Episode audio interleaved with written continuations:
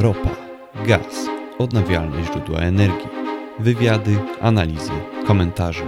Zaprasza WPC Poland. Dzień dobry Państwu, witam serdecznie w kolejnym odcinku podcastu Energetyka bez tajemnic. Po długiej przerwie e, mam zaszczyt e, zaprosić Państwa na rozmowę z Maciejem Bukowskim, głównym ekspertem w Ministerstwie Klimatu i Środowiska oraz analitykiem współpracującym z Instytutem Nowej Europy, gdzie opublikował serię artykułów dotyczących geopolitycznych aspektów transformacji energetycznej, w tym podatku węglowego. Dzień dobry Macieju. Dzień dobry. Bardzo dziękuję za zaproszenie. Bardzo się cieszę, że e, mamy okazję porozmawiać i proszę powiedz kilka słów o sobie e, słuchaczom.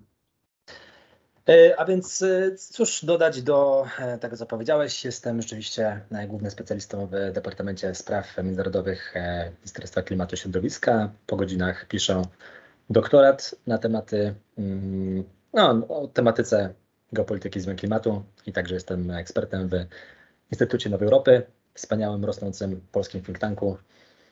No i może powiedzieć, że ta tematyka na skrzyżowaniu energetyki geopolityki to jest mój chleb powszedni w zasadzie od, od rana do wieczora w różnych wymiarach, więc e, o tym dzisiaj też będziemy rozmawiać.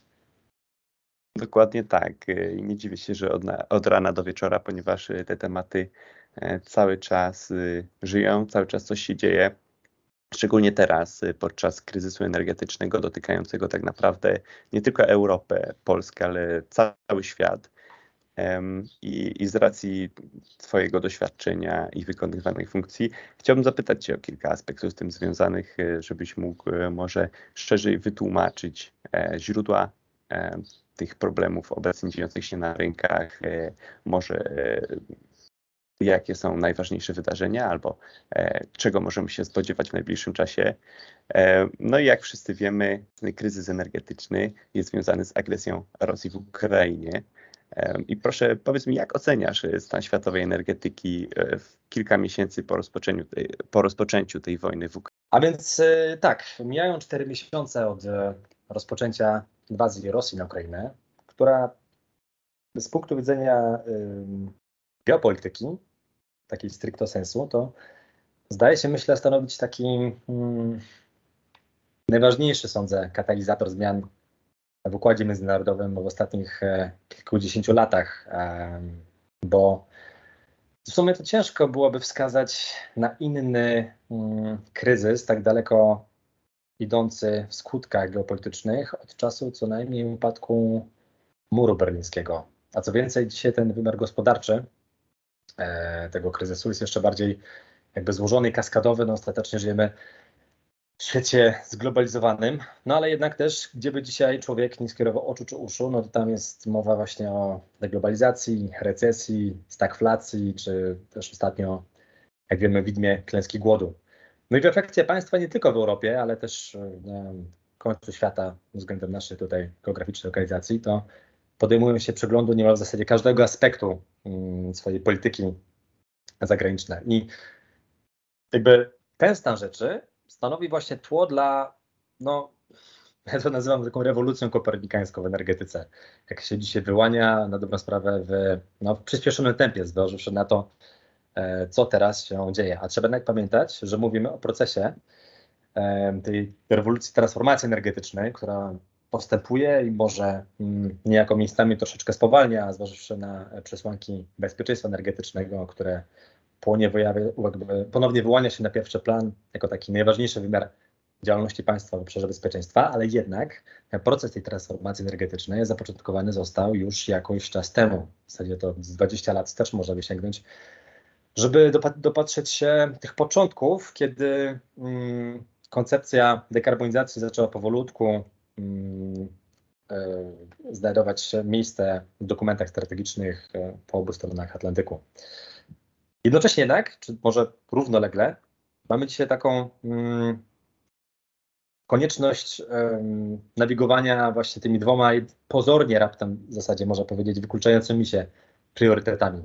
Czyli jakby koniecznością zapewnienia bezpieczeństwa energetycznego z jednej strony, a z drugiej konieczności kontynuacji właśnie tych już wspomnianych przeze mnie działań na rzecz dekarbonizacji poprzez zwłaszcza mitygację klimatyczną, czyli de facto redukcję emisji gazów cieplarnianych. No i łączenie tych dwóch priorytetów mm, już widocznie dzisiaj kształtuje politykę energetyczną e, państw i przepływy handlowe energii, rynki, no i też oczywiście szczerze, jakby tak e, in extenso gospodarkę światową. Państwa dzisiaj nadają przecież bardziej niż e, wcześniej priorytet krajowej produkcji energii, współpracy bardziej regionalnej niż globalnej w obszarze właśnie energetyki. Tworzyć zaczynają takiego różnego rodzaju mm, polityczne bloki, można powiedzieć, w obrębie których współpracują i z których wykluczają natomiast inne państwa na podstawie e, przesłanek mm, geopolitycznych, ale no właśnie ten proces takiej troszeczkę dekompozycji e, tego niejako takiego multilateralizmu energetycznego, który no, przez ostatnie kilkadziesiąt lat nabrał całkiem e, sporych odmieńców, no to jednak on podminowuje te też dekady starań na rzecz zwiększenia wzajemnych powiązań energetycznych, no i stworzy ryzyko takiej właśnie mm, docelowo mm, politycznej w obszarze energetyki, ale też mm, no, niejako może i technologicznej, innej fragmentacji, która, no, której skutki dopiero do dobrą sprawę będziemy, będziemy, będziemy widzieć. No, ale jakby też warto chyba podkreślić, że jakby remediowanie temu, naprawianie tego stanu rzeczy, czy jakkolwiek odnoszenie się do niego, e, starając się go zmienić, no, odbywa się poprzez, to jest myślę warte podkreślenia, bo tak e, mam wrażenie, że troszeczkę niedostatecznie dużo się E, o tym dzisiaj mówi, że to nie jest kwestia jakby mm, wolnego rynku, tylko wręcz na odwrót, jakby ingerencji w sektor energetyczny na zupełnie niespotykaną w ostatnich czasach skalę, bo przecież sektor energetyczny, jakkolwiek oczywiście w każdym państwie stanowi e, sektor strategiczny, dlatego nigdy nie można było mówić o jego liberalizacji jako takiej, tak? Ale jednak te kilka ostatnich dekad, no to tak ogólnie rzecz biorąc, to charakteryzowało się, tak generalizując, mocnym mm, jakby postępem w zakresie uwalniania rynków energii, tak, w skali zasadzie globalnej. A dzisiaj mamy do czynienia naprawdę z ingerencją no, rynkową na naprawdę masową skalę. Rządy przecież zlecają budowę nowej infrastruktury dla, dla paliw kopalnych, kontrolują, gdzie, e, gdzie firmy kupują i sprzedają energię, ustanawiają różne, nie wiem, limity marżowe, ograniczają emisję gazów cieplarnianych, tak, podatek e, e węglowy, E, różnych wprowadzeń standardów, etc., etc. No i jakby ja nie mówię tego tak, Rządy przecież ustalają też e, politykę e, w sprawie odnawialnych źródeł energii. One kształtują, czy dane źródła mogą być budowane, jak na przykład ustawa 10H w Polsce, która zablokowała rozwój wiatraków onshore, tak, a teraz nowe ustawy, które pozwalają na budowę ich offshore, więc no zdecydowanie rządy tutaj mają głos stwórczy. Oczywiście, czy chociażby nawet też, wiesz, na innym płaszczyźnie, jak chodzi o OZE, no to ta taksonomia europejska, która e, jest, e, wchodzi, tak, która też de facto wysyła bardzo silne sygnały na, na, na rynek co do tego, które technologie są preferowane, a które nie, czyli które powinny dostawać e, linie kredytowe, a które nie. I tak dalej. Jakby ten mm, wymiar ingerencji ma bardzo wiele poziomów, ale ten teraz wywołany, czy powiedzmy wygenerowany właśnie wojną na Ukrainie, no to jest coś zupełnie, no może nie, że niespotykanego, bo właśnie chciałem teraz y, troszeczkę opowiedzieć, bo wydaje mi się, że to może być y, tutaj dość relevantne, o takich pewnych paralelach między wydarzeniami sprzed pół wieku, a tym, co się dzieje dzisiaj, ale które ma to, mm, jakby ta sytuacja obecna, y, czy jakaś skala tej ingerencji po wojnie, znaczy po rozpoczęciu inwazji Rosji na Ukrainę w obszarze energetyki, no ma bardzo geopolityczne uwarunkowania. No i tak, mm, to jest jakby można powiedzieć, że skala tej ingerencji przy jednocześnie rosnących cenach paliw i surowców no, przywołuje pewne skojarzenia, moim zdaniem, znaczy nie tylko moim, ale e, to jest takie dzisiaj dość w świecie eksperckim powszechne skojarzenie, z oczywiście z kryzysem naftowym lat 70. słynnym. Czy raczej może w zasadzie powinniśmy powiedzieć, żeby być bardziej precyzyjnym, e, z serią kryzysów energetycznych, jakie miały miejsce w tamtym okresie. I wydaje mi się, że jakoś tam, może staram się nie, nie rozpowiadać, trudniej idąc daleko w szczegół, ale z grubsza chciałbym może tam przybliżyć to, jak to wyglądało, bo to po prostu wydaje mi się dość może, nie powiem, że nie pokaże nam, gdzie zmierzamy, ale być może nam będzie w stanie zasygnalizować pewnego rodzaju błędy, których nie musimy popełniać, które zostały na przykład popełnione przez rządy amerykańskie w latach e, właśnie 70., czy nawet wcześniej, bo na przykład na długo jeszcze, zanim OPEC zmniejszył produkcję, prowadził embargo na ropę wobec USA i tam innych krajów, które w swoim czasie wspierały Izrael w wojnie Jom Kippur, tam właśnie w 1973 roku, to, yy, która właśnie to embargo był odpowiedzią na, na to wsparcie udzielone Izraelowi, yy, no to jednak ingerencje rynkowe amerykańskiego rządu wcześniej jeszcze, na długo wcześniej na dobrą sprawę, dały wtedy podwaliny pod światowy kryzys naftowy. Jeszcze w latach 50. Yy, po wojnie mm, drugiej prezydent Eisenhower na przykład ograniczył wtedy import ropy w celach ochrony amerykańskich producentów, co pozwoliło rzeczywiście taka była ta przesłanka jakby za tym działaniem, amerykańskiemu sektorowi naftowemu rozwinąć skrzydła. Ten Big Oil wtedy naprawdę 2-0. Już po tej jakby epoce tego wielkiego boomu tam w XIX wieku, potem w pierwszej połowie XX wieku, e, w, kiedy była pierwsza wojna, druga wojna światowa, wszystko to się rozwijało i potem już po II wojnie, między innymi te działania właśnie za prezydenta Eisenhowera pozwoliły e, ruszyć temu przemysłowi tak naprawdę, naprawdę z kopyta. No ale mając wówczas miejsce ogromny wzrost gospodarczy w Stanach, nie ograniczył wzrostu cen, e, no bo jednak w sensie te działania nie wpłynęły na ograniczenie wzrostu cen, no bo ten wzrost gospodarki był ogromny.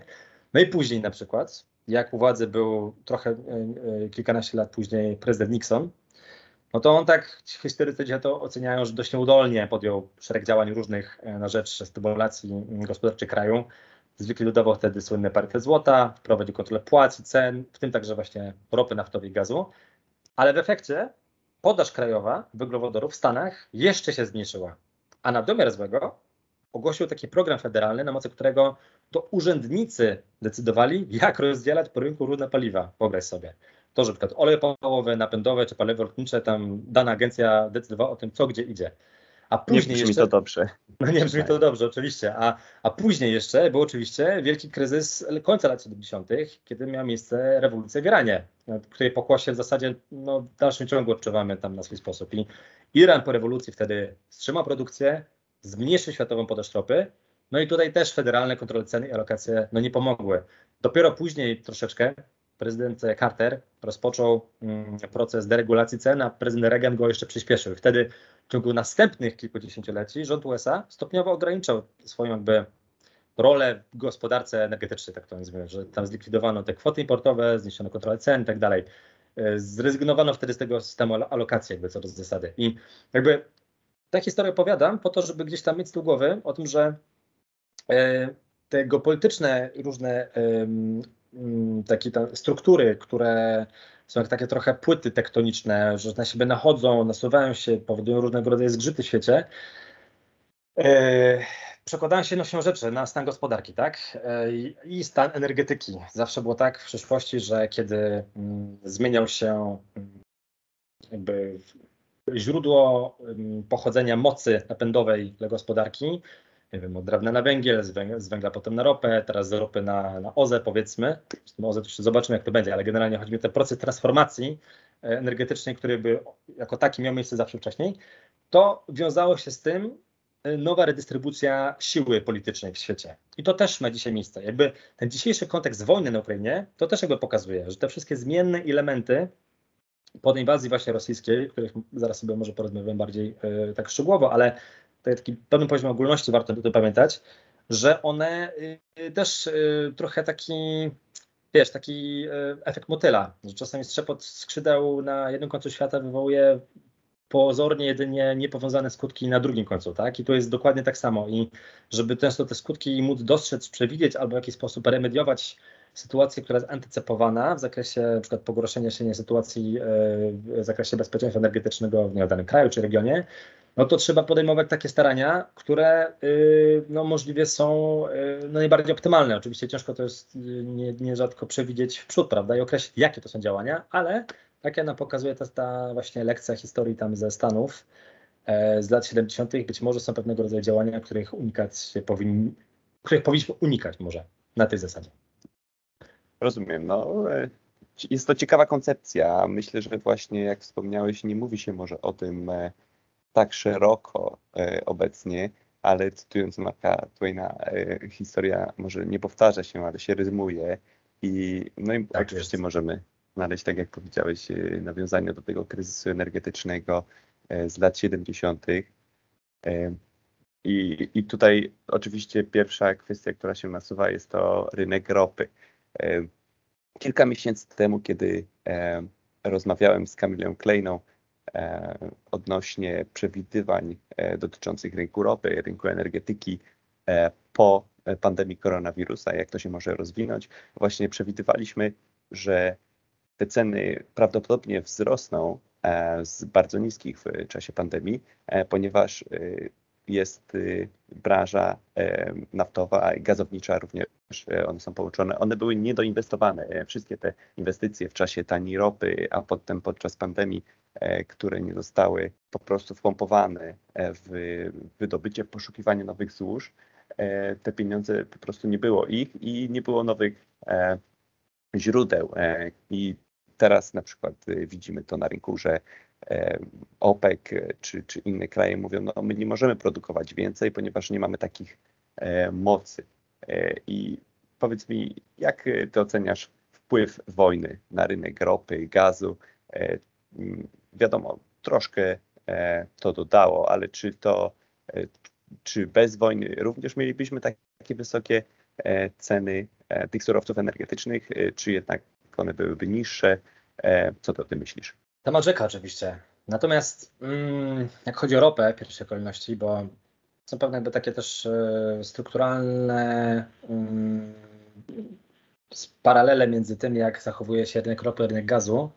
Natomiast zasadniczo to są osobne rynki, więc też e, osobne koszyki osobno trzeba o nich rozmawiać. Więc no jak chodzi o ropę w pierwszej kolejności, no to sporo się już wydarzyło, ale najwięcej myślę dopiero przed nami.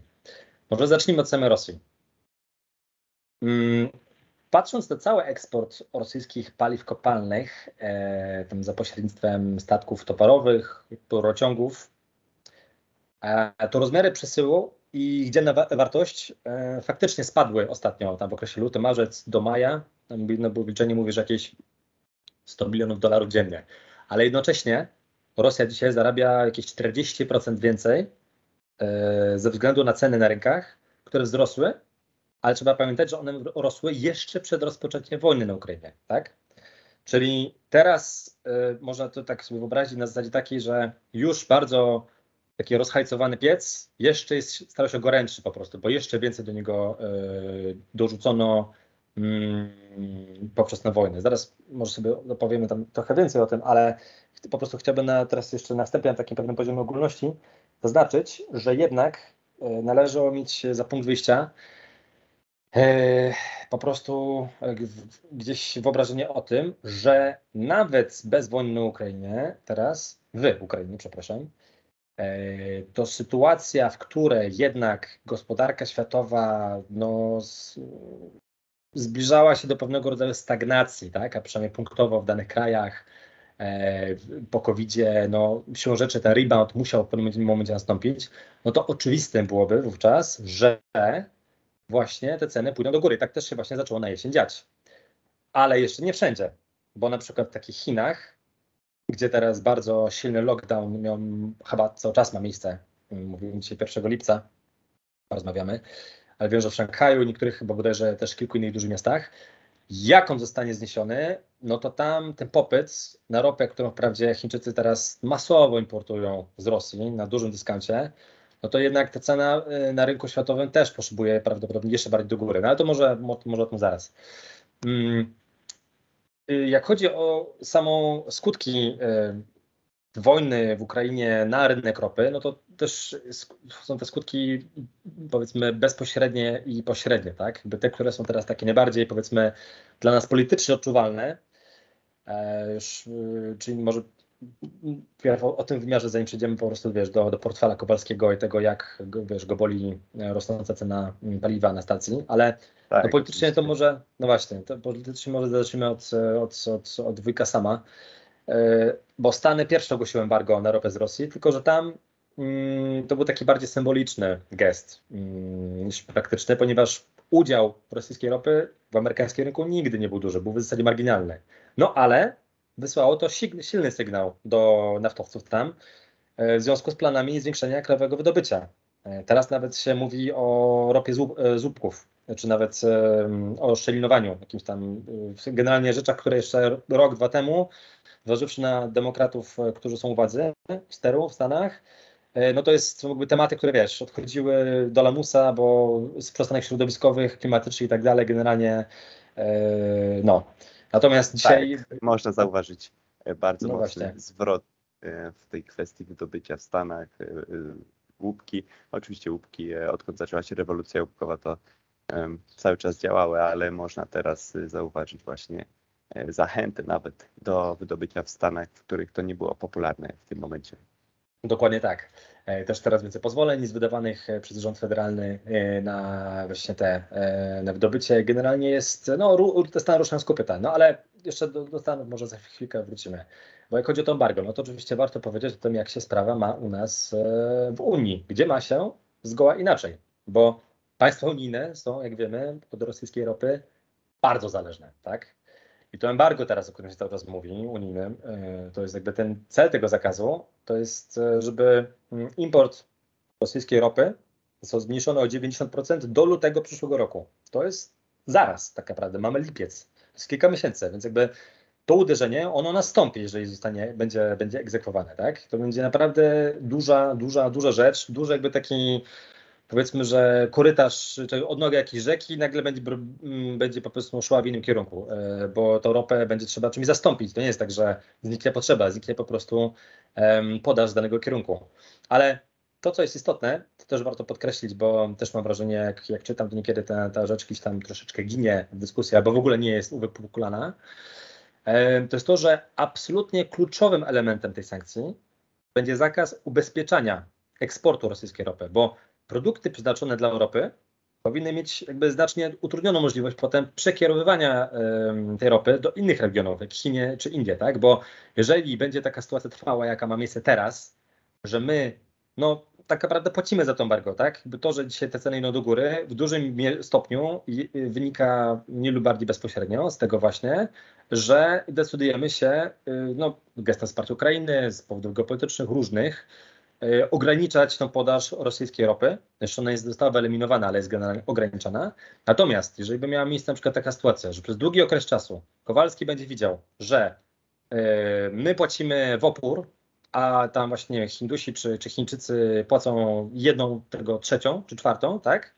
No to docelowo politycznie to nawet na krajowym poletku to będzie trudna konfiguracja do utrzymania, więc powinno nam zależeć na tym, żeby mm, ten właśnie element, jakby ta, ta kwestia ubezpieczeń była jakby tym embargiem mm, egzekwowana, bo też dzisiaj na przykład rosyjskie tankowce pływające pod afrykańskimi banderami i ubezpieczane przez azjatyckie firmy, to dostarczają ropę do portów nawet w samej Unii. E, ostatnio była mowa o tym, że mm, pod koniec maja ponad 60 milionów baryłek rosyjskiej ropy pływa w dziesiątkach różnych, wiesz, tankowców rozsianych po, po, po morzach i, i, i oceanach. Natomiast mm, tak jak to było w przypadku OPEC-u, Iranu, o których wspomnieliśmy wcześniej w latach 70., tak i obecna sytuacja no, zaowocowała łącznie tak, zmniejszeniem podaży ropy na światowych rynkach. Na przykład mm, Międzynarodowa Agencja e, Energetyczna ocenia, że tam mimo właśnie tego przekierowywania tej ropy tam do Azji, no to produkcja w Rosji już spadła o milion baryłek dziennie, a ma spaść o kolejne dwa to uszczupli łącznie światową produkcję o jakieś 3% w skali globalnej, tak? A trzeba przy tym pamiętać, że mówimy o produkcji prawdopodobnie permanentnie zmniejszonej, bo z powodów technologicznych w Rosji to odwierty raz zamknięte, no już raczej nie zostaną otwarte, a przynajmniej nie w perspektywie tam krótko, średnioterminowej, która mogłaby dać nam jakieś wyobrażenie na tego, że wiesz, innymi słowy, znaczy sam jest, siedzisz w tym przemyśle, więc wiesz doskonale, że to nie jest kwestia naciśnięcia guzika, wiesz, on and off, tylko to jest e, zmniejszenie tej podaży ropy rosyjskiej, e, to jest długotrwały efekt. No i też. Zdecydowanie.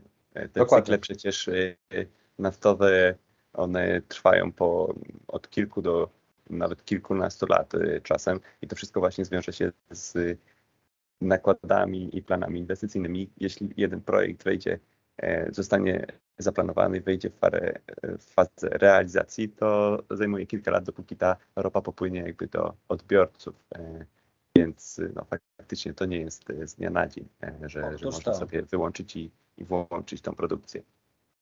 Otóż to. No i właśnie też tutaj niejako w tym kontekście myślę, że warto zwrócić uwagę na to, skąd i gdzie ta rosyjska ropa oprócz Rosji i Chin jakby jest teraz w jakiś sposób eksportowana, z, jakich miejsc.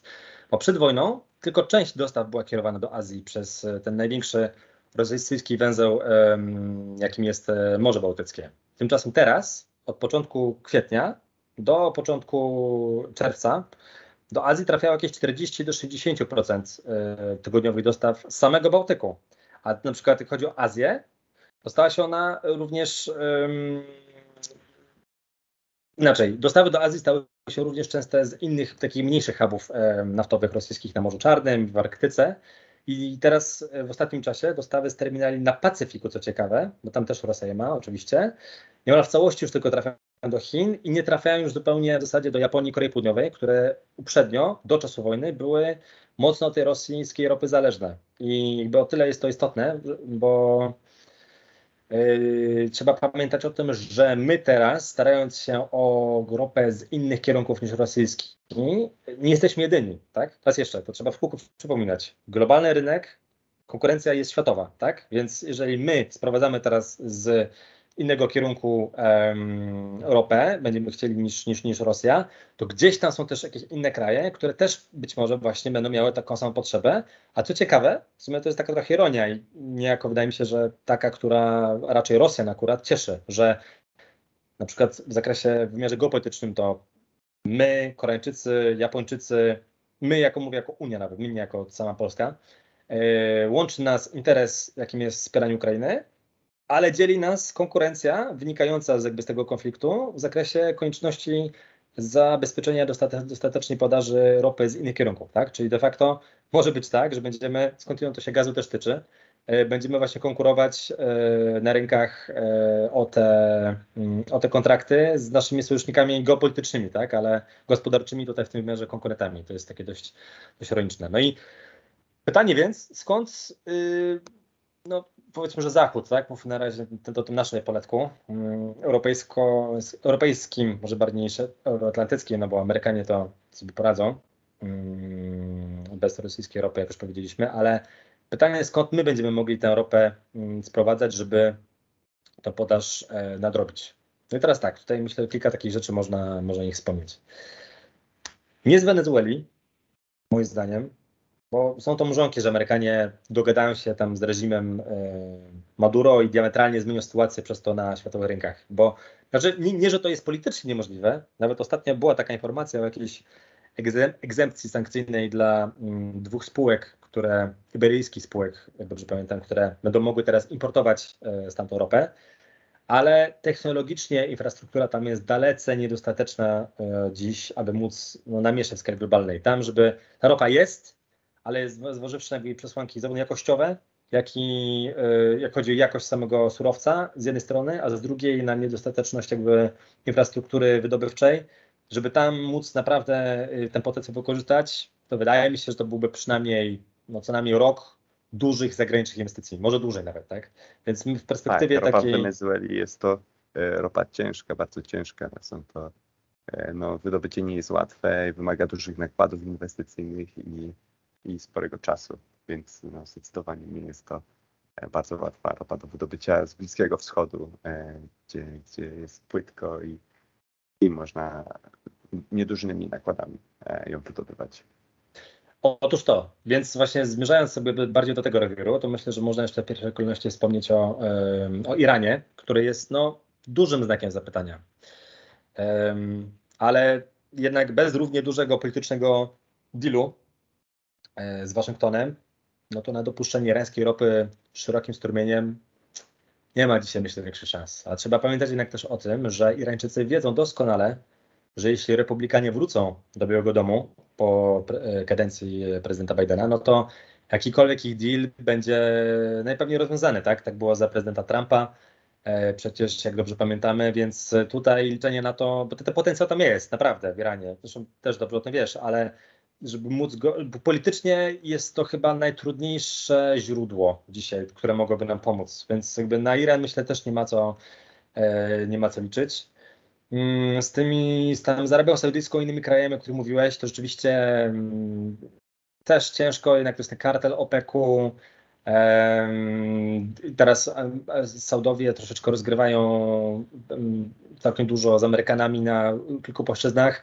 Tam ropa jest jakby już ekstremalna, jakby kwestia e, tego dodatkowej podaży ropy z, na przykład z Arabii Saudyjskiej, to już jest ropa chyba najbardziej upolityczniona, że tak to nazwę, chyba nawet bardziej niż rosyjska dzisiaj, więc też nie byłbym tak. skłonny tutaj e, e, jakby mm, oczu kierować w tym kierunku.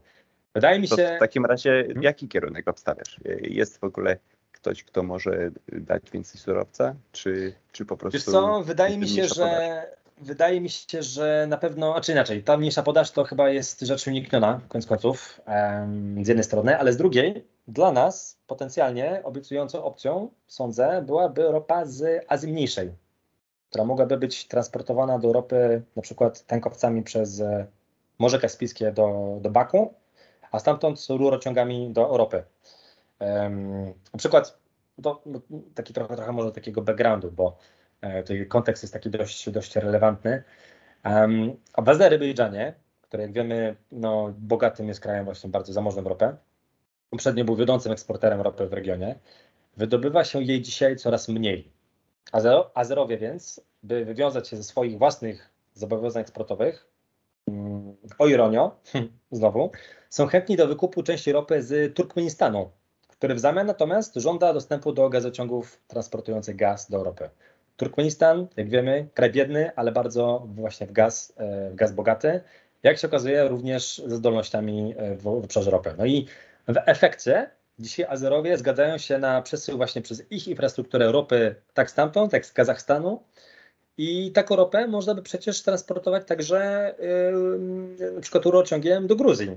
Gruzini mają tam ten swój port w, w Poti, który teraz jest rozbudowywany, czytałem, żeby przyjmować nawet te największe tankowce o ładowności 100 e, tysięcy ton, więc to potencjalnie jest, e, jest jakaś szansa.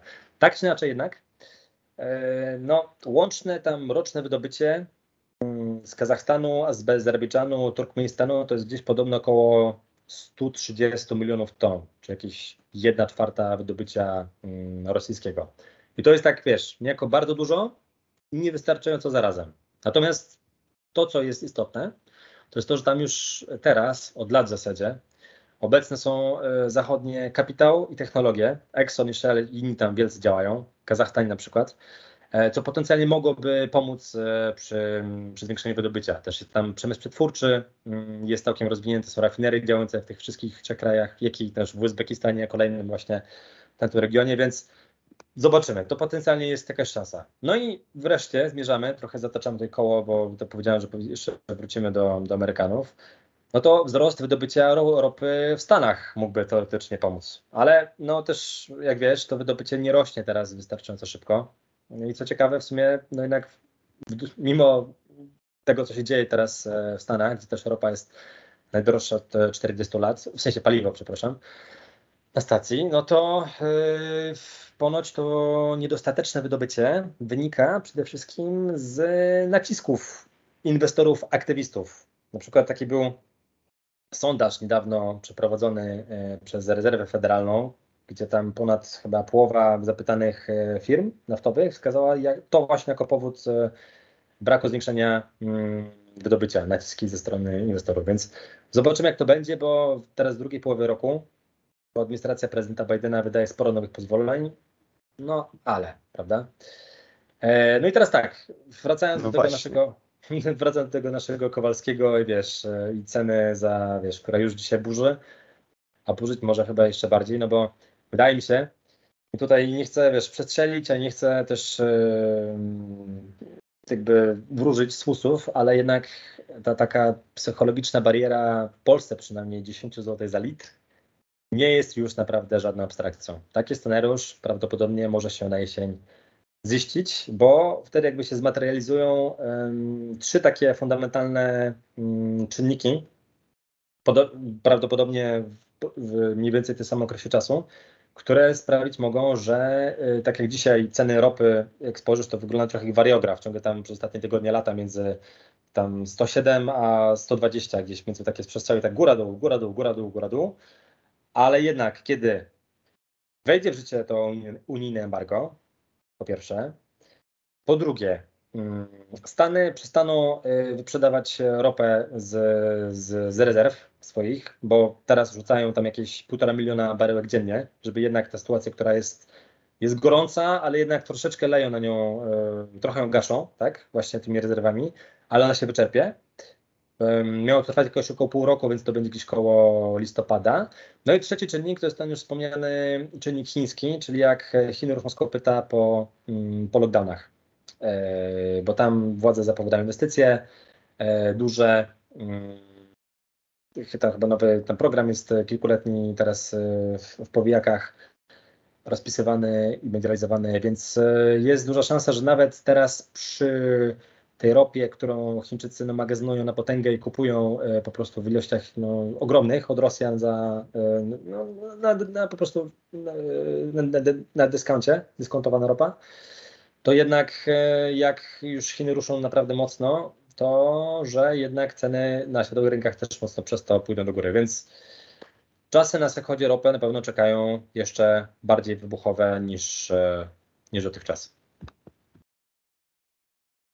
No, co, co mówisz, y, nie napawa optymizmem na pewno, jeśli chodzi o y, końcowych odbiorców, ale także o bezpieczeństwo energetyczne, no bo um, tak jak mówiłeś, trzeba oddzielić oczywiście rynek gazu od rynku ropy, um, ale jednak y, zarówno ropę, gaz i węgiel można wrzucić do jednego koszyka, jeśli porównamy je do innych odnawialnych źródeł energii, tak, które także e, są rozwijane.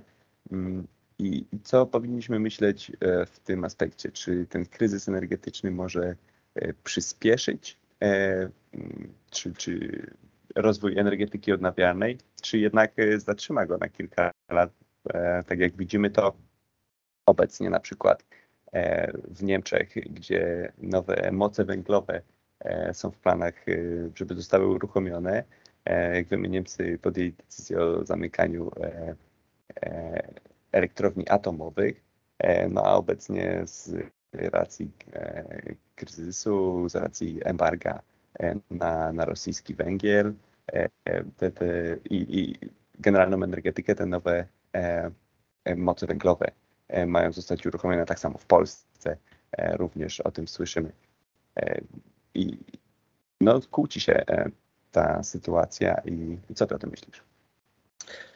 Wiesz co? Mm, to jest dużo elementów jakby w, w tym zagadnieniu, tak jak je przedstawiłeś, więc może po, po step by step. Natomiast wydaje mi się, że punkt wyjścia mm, to jest kwestia, do której gdzieś tam chyba troszeczkę nawiązałaś, ale która jednak bądź, bądź wydaje mi się na tym etapie, na jakim jesteśmy teraz, jest jeszcze kluczowa, bardziej nawet niż, niż, niż była parę miesięcy temu, czyli polityka bezpieczeństwa energetycznego w Europie w oparciu o gaz w pierwszej kolejności, a potem dochodzi kwestia węgla, potem dochodzi OZE. E, bo w momencie, kiedy mamy jednak energetykę bardzo mocno opartą na gazie, zwłaszcza w Niemczech na przykład, gdzie 40% gazu wykorzystywanego w Europie pochodzi z Rosji i chcemy docelowo, jakkolwiek Rosjanie więcej zarabiają na, na ropie niż na gazie, no to będziemy chcieli docelowo też dywersyfikować te źródła, chociażby po to, żeby uniknąć takiego scenariusza ukraińskiego, y, jak miała miejsce te sytuacje lata poprzednich, że Rosjanie po prostu odcinali gaz na Ukrainę, mm, albo jaka ma miejsce w zasadzie już teraz, kiedy ta przesyłowość, przesył gazu Nord Streamem jedynką y, spada. Mm, teraz będą jakieś tam prace konserwatorskie i się Niemcy boją, że zupełnie Rosjanie pod jakąś tam przykrywką im ten gazociąg włączą, więc w pierwszej kolejności w momencie, kiedy mamy sytuację taką, że mm, poziom zmagazynowania gazu w Europie jakoś tam ledwo wykracza poza 50% średnio. U nas akurat więcej, całkiem sporo w Polsce, bo prawie 100 czy prawie maks. Ale y, i mamy jednak politykę opartą tak na szczeblu w zasadzie krajowym w każdym dużym państwie unijnym, jak i na szczeblu w zasadzie polityki unijnej kiedy to bezpieczeństwo energetyczne jest e, rozumiane, jakby projektowane w oparciu o to, że ten gaz był, jest i jeszcze przez jakiś czas będzie. To słynne pojęcie gazu jako paliwa transformatywnego, czyli tego w okresie przejściowym, które miałoby być jakby tym łącznikiem między erą brudnych paliw kopalnych, a przyszłością bezemisyjną, tak? Bo gaz nie jest czysty, ale jest czystszy. takie jest założenie. Było jeszcze do niedawna, jako jeszcze przed wojną w Ukrainie, jako to będące jakby tym mostem między przeszłością a przyszłością w zakresie energetyki, przynajmniej w Europie. A teraz y, te przesłanki się troszeczkę o tyle zmieniły i dojdziemy potem do tych punktów, o które, mm, które, które, o których wspomniałeś, tylko chciałem w pierwszej kolejności powiedzieć trochę o tym gazie, bo wydaje mi się, że to jest jakby preludium do rozmawiania o tych wszystkich innych paliwach czy źródłach energii, które albo się teraz zwiększa ich potencjał, albo z, może wręcz zmniejsza, albo które są pod takim znakiem zapytania, bo prawda jest po prostu taka, jak miał teraz to, co powiem, sprowadzić do jednego zdania, to jednak no bez gazu sobie nie poradzimy tam w tym, naj, w najbliższym czasie. Więc ten gaz musi być. Taka jest prawda. Oczywiście osobnym pytaniem jest, jak bardzo w ten gaz teraz trzeba inwestować w momencie, kiedy wiemy, że ta infrastruktura będzie mm, za tam kilkanaście, może kilkadziesiąt najdalej lat już e, e, albo nieużyteczna, albo użyteczna jedynie połowicznie, bo też dygresja dygresji.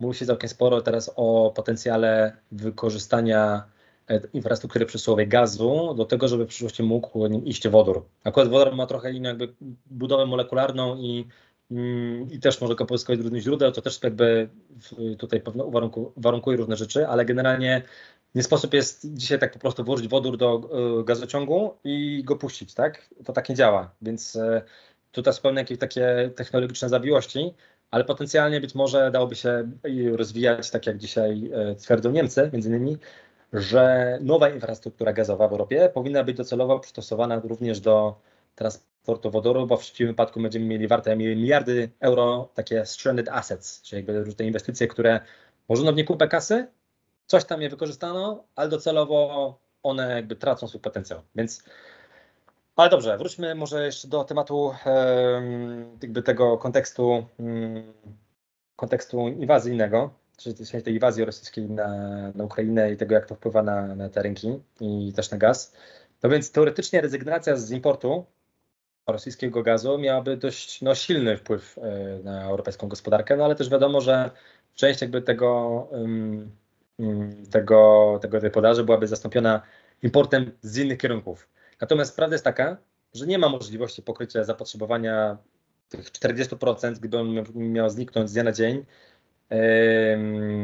O, o tak, bo tak jak z ropą, tak mówiliśmy chwilkę wcześniej, światowe rynki, konkurencja międzynarodowa, w związku z czym e, sytuacja na przykład taka, w sumie dość kolejna ironia, zdjęcia na sprzed parę tygodni, jak e, któryś niemiecki minister leci na Bliski Wschód i podpisuje z Katarem e, umowę na temat importu y, LNG do Niemiec y, poprzez infrastrukturę, którą dopiero Niemcy muszą kupić w, w postaci pływających regazyfikatorów albo wybudować w postaci takich, wiesz, y, niemieckiego świnoujścia. Więc no tak, bo mm, Niemcy nie mają takiej infrastruktury obecnie. Otóż to. Tak, Więc to jest.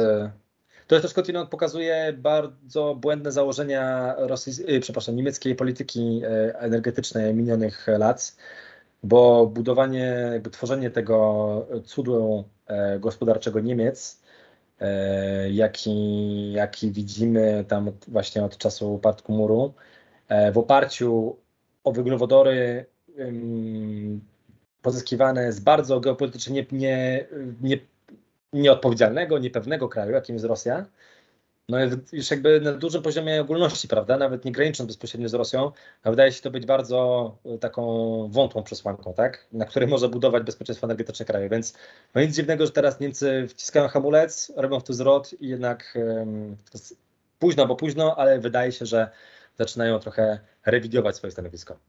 No ale tak czy inaczej, wracając. Tutaj mhm. E, jeszcze tylko wtrącę, że e, w tym aspekcie polska polityka energetyczna wygląda bardzo dobrze. Mamy e, właśnie gazoport w Świnoujściu. E, w tym roku zostanie mm, otwarty e, gazociąg z Norwegii Baltic Pipe, który da nam bardzo dużą dywersyfikację właśnie uniezależnienie od rosyjskiego gazu i naprawdę można pochwalić tutaj te, te wysiłki właśnie ostatnich lat, gdzie, gdzie polska energetyka naprawdę została zdywersyfikowana. W 100% to był bardzo dobry kierunek i niech będzie kontynuowany. Tylko niech jeszcze wybrzmi tutaj, jak już o tym wspomniałeś, mm, też bardzo ważna rzecz. Pamiętam, w zeszłym roku byłem na tej największej w Polsce konferencji e, temat bezpieczeństwa energetycznego e, w Rzeszowie. Też ciekawa rzecz, w sumie Rzeszów zmienił w sumie status miasta od tego czasu, no bo dzisiaj cała zachodnia broń na Ukrainie idzie przez, przez właśnie przez, przez Rzeszów, więc jakby trochę tam jest myślę inny klimat niż wtedy. Natomiast tam jeden profesor w panelu, w którym, w którym byłem, powiedział taką bardzo ważną rzecz. I moim zdaniem to jest coś, czego ja na przykład dzisiaj zupełnie nie słyszę w mediach, a mam nadzieję, że odpowiednie służby się z tym zajmują. Natomiast um, należy pamiętać o tym, że taka infrastruktura krytyczna typu Baltic Pipe, typu Świnoujście, typu teraz te e, właśnie statki regazyfikujące, które będziemy mieć w Zatoce Gdańskiej, to są oczywiście wspaniałe rzeczy dla, dla, dla polskiej energetyki, dla polskiej gospodarki, dla polskiej przyszłości, ale one muszą być właściwie zabezpieczone yy, wojskowo, kontrwywiadowczo yy, i tak dalej, i tak dalej, bo jesteśmy w stanie teraz nawet yy, po, pełnomocnik rządu do spraw polityki surowcowej powiedział ostatnio, że yy, jesteśmy de facto w stanie wojny z Rosją w wymiarze energetycznym więc o tym trzeba pamiętać, że nie dobrze może być tak, że ta nasza polityka budowana w oparciu o właśnie te, mm, o te, o tą, o te inwestycje, no, może być na celowniku, tak? Więc niech to idzie w tym kierunku, ale niech będzie właściwie, właściwie zabezpieczone. A więc tak, ta infrastruktura polska y, oczywiście nam, nam, nam, pomoże i też niejako być może docelowo będzie w stanie y, pomóc naszym sąsiadom. Otworzyliśmy inter, interkonektor właśnie gazowy z Słowacją, będzie kolejny z Litwą. Y, jest tam, są rozmowy na temat już długotrwające wprawdzie, ale potencjalnie gazociągu w przyszłości na Ukrainę. Ale też są inne przedsięwzięcia europejskie, które miałyby na celu właśnie dywersyfikację tych źródeł gazu dostaw z innych kierunków, z, z Morza Śródziemnego, z, z Algierii, z Maroka. Tam jest też dużo takich geopolitycznych jakby elementów, może teraz nie będziemy ich drążyć, ale generalnie każdy z tych kierunków innych też niesie sobą jakby swój rodzaj, serię różnych innych ryzyk. Więc każda dywersyfikacja na dobrą sprawę nie oznacza, że przestawiamy się z rosyjskiego niepewnego kierunku na inny pewny kierunek, tylko też na jakiś inny kierunek, który też potencjalnie niesie jakieś swoje tam dalsze zagrożenia. Ale może jakby już dość o gazie, tak może na, na, na koniec jeszcze mm, warto byłoby mm, powiedzieć mm, parę słów, troszeczkę wracając do tego, co, o czym powiedziałeś wcześniej. Energetyka odnawialna, atomowa. Tak sobie ostatnio się zastanawiałem, jakbym mógł streścić mm, to wszystko, co, nad czym pracuję w obszarze mojej pracy doktorskiej. To wydaje mi się, że jedno mm, takie fundamentalne spostrzeżenie, którym też się staram możliwie dzielić, jak rozmawiam w kontekście takim jak ten tu dzisiaj nasz, e, czasie naszej rozmowy, to jest taka e, realizacja konieczność zdania sobie sprawy, że mm, bezpieczeństwo energetyczne zawsze będzie dla rządów priorytetem wyżej w hierarchii priorytetów niż realizacja polityki klimatycznej. Ale to, że ona jest wyżej, to nie znaczy, że wyklucza jedną drugą. Tylko, że na przykład trzeba sobie uzmysłowić i zinternalizować te paradoksy polegające na tym, że z jednej strony na przykład Chińczycy do, do sieci do, dopinają każdego roku więcej mocy z OZE niż my łącznie mamy, a z drugiej strony przypinają ileś y, mocy z węgla, która w zasadzie zdaje się jakby podważać sensowność tych ich działań w obszarze energetyki odnawialnej. Polityka dalekosiężna ich pozostaje taka sama, że chcą się zdekarbonizować do któregoś roku, docelowo najpewniej między innymi po to, a może zwłaszcza po to, żeby być eksporterami y, elektryczności netto. I w Europie teraz te działania, które, ma, które mm, są podejmowane w odpowiedzi na, mm, na inwazję E, czy raczej wszystko to, co inwazja rosyjska na Ukrainę zmienia w obszarze energetyki, nie są jednoznacznie nastawione wyłącznie na właśnie mm, zapewnienie tylko bezpieczeństwa energetycznego, tylko również na próbowanie y, realizowania tego celu w sposób z jednej strony możliwie y, najbardziej, najmniej szkodliwy dla tych wysiłków już wcześniej wdrażanych na rzecz transformacji energetycznej i przyspieszania, ale także sposób, który będzie jakby kompatybilny, tak? I teraz tak, mm, Przede wszystkim Komisja Europejska w reakcji na tą obecną sytuację ogłosiła ten swój projekt tak zwany Repower EU. Zaproponowała szereg zmian do tej dyrektywy RED 2 dotyczącej się OZE. E, będzie miał być przyspieszony rozwój, budowa projektów OZE. E, zakładany jest ogromny rozwój fotowoltaiki, tam do, mm, do 25 roku na przykład jak chodzi o właśnie panele, to jest ciekawe. Obowiązek ich montowania na dachach e, budynków, tak publicznych, jak i komercyjnych. Tam celem jest 600 gigawatów właśnie e, z PV do 30 roku. Duże nakłady na energetykę wiatrową, onshorowo, offshore'ową, na wodór.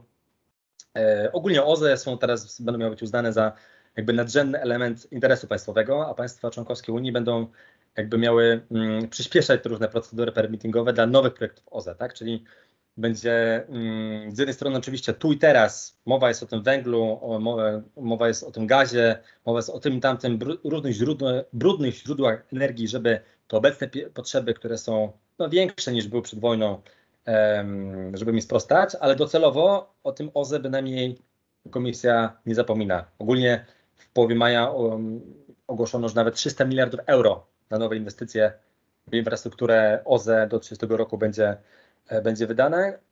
W dużej mierze, czyli inaczej, to jest taki nadrzędny mm, tutaj interes tego projektu, żeby się uzależnić, unie, przepraszam, uniezależnić właśnie od, od rosyjskiej ropy i gazu. Warto myślę tutaj jeszcze też wspomnieć, mm, tak troszeczkę jakby kończąc mm, o takiej rzeczy, że to jest też u nas bardzo gorący temat i bardzo dobrze, bo powinniśmy o tym dyskutować nieustannie. To jest kwestia wielce spóźnionej w Polsce i być może niedostatecznie jeszcze w innych krajach europejskich e, energetyki atomowej. Wszelkie myślenie o dekarbonizacji e, bez atomu, tak w Polsce, jak i w zasadzie na szerszej jakby europejskiej skali, e, to jest myślenie po prostu totalnie wydumane, nie oparte jakkolwiek o realistyczne przesłanki. Atom po prostu musi się pojawić. A jednocześnie trzeba pamiętać o tym, że mamy, i tu wracam jeszcze do tego kontekstu stricte mm, tej wojny w Ukrainie, że kiedy mamy sytuację taką, że duża część uranu, e, a zwłaszcza mm, przetworzonego uranu, znaczy, znaczy przetwórstwa jego, mm, jest, ma miejsce w Rosji, która to Rosja teraz z jednej strony nie będzie chciała nam go sprzedawać, a z drugiej będzie na pewno utrudniała jego sprzedaż z innych krajów, które mają go dużo, chociażby z graniczącego z Rosją Kazachstanu, no to też trzeba już teraz pamiętać o konieczności zabezpieczenia tych łańcuchów dostaw na poczet y, po prostu budowy bezpieczeństwa energetycznego w obszarze samej energetyki atomowej, e, bo to jest wyzwanie, którego nie sposób jest odra jakby odraczyć w czasie. Już my sami tutaj, jak wiesz, w Polsce mamy dostatecznie duże wyzwanie z budową naszej pierwszej elektrowni, ale kiedy ona już e, ujrzy światło dzienne, tak jak i teraz e, ogłoszonych jest całkiem sporo nowych projektów e, w Europie, również na przykład we Francji, która, no, Francja ma akurat z atomu tam 75% czy 80% energii pozyskuje dla własnych, własnych potrzeb, ale też ogłosili budowę chyba sześciu kolejnych reaktorów, więc te reaktory powstają, będąc jakby w tym obozie antyrosyjskim, trzeba pamiętać o tym, że, um, że dużo jest po prostu jeszcze roboty wokół, że tak to nazwę. Oczywiście. E, ja jestem również wielkim fanem atomu i mam nadzieję, że ten temat faktycznie w kolejnych latach dojdzie do skutku w Polsce ale jednak e, myślę, że to jest e, temat na zupełnie nowy odcinek, e, ponieważ jest to temat tak szeroki. Natomiast wracając jeszcze do tego, jak, jak do reakcji w Europie na, na, na kryzys właśnie w obszarze energetyki wywołany wojną w Ukrainie, no to tak jeszcze podsumowując może troszeczkę działania realizowane w tym obszarze u nas w Polsce, no to warto myślę wskazać na to, że właśnie Ministerstwo Klimatu mm, przyjęło dokument, y, rewizję, aktualizację dokumentu strategicznego, jakim jest polityka energetyczna Polski do 2040 roku, tak zwany PEP. E, wzmocnienie bezpieczeństwa i niezależności energetycznej to są e, właśnie kluczowe mm, wymiary mm, kierunku tam nadanego. Dokument został przyjęty już e, przez Radę Ministrów z końcem marca. No i jakby rewizja TEP-u ma na celu przede wszystkim ochronę odbiorców przed nadmiernym wzrostem cen energii i pogłębianiem ubóstwa energetycznego. Dodany został jakby też taki czwarty filar w postaci suwerenności energetycznej do tych filarów tam już wcześniej w, w tym dokumencie wymienionym, wymienionych. I jakby tego filaru, który, no jak się domyślasz, jest totalnie kluczowy teraz w kontekście tego, co się dzieje.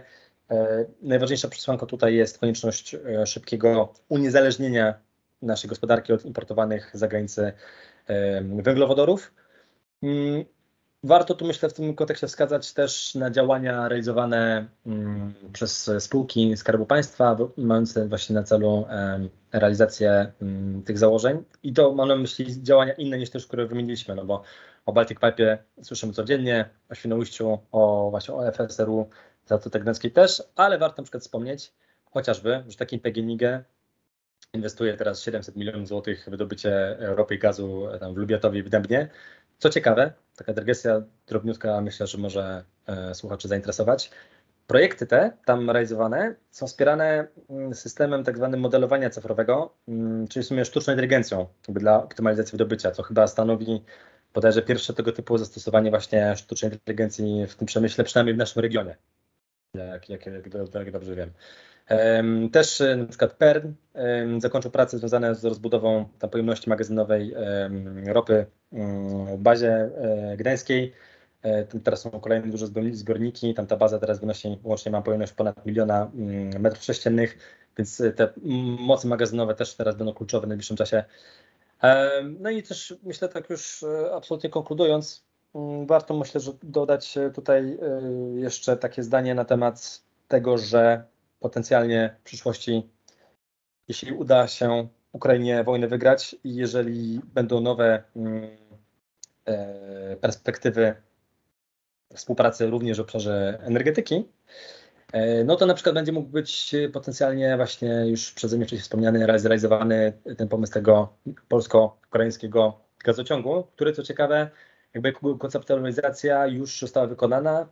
Też ciekawa rzecz, została ona sfinansowana przez e, Amerykanów, bo Polskę, Ukrainę i Stany łączy właśnie bowiem mm, umowa o współpracy w sektorze gazowym w regionie. PGNiG już tam e, przysłał przecież gaz na Ukrainę, zdarzało się wcześniej, więc ta decyzja inwestycyjna w sprawie nowego gazociągu jakkolwiek nie podjęta, być może jako iż zacieśniamy z Ukrainą współpracę teraz na różnych odcinkach, zostanie w jakimś tym czasie, czasie podjęta. To samo się też tyczy w sumie do pewnego stopnia współpracy w obszarze mm, energetyki atomowej, bo na Ukrainie dzisiaj są, mm, jak dobrze pamiętam, cztery elektrownie jądrowe, e, chyba 15 bloków łącznie.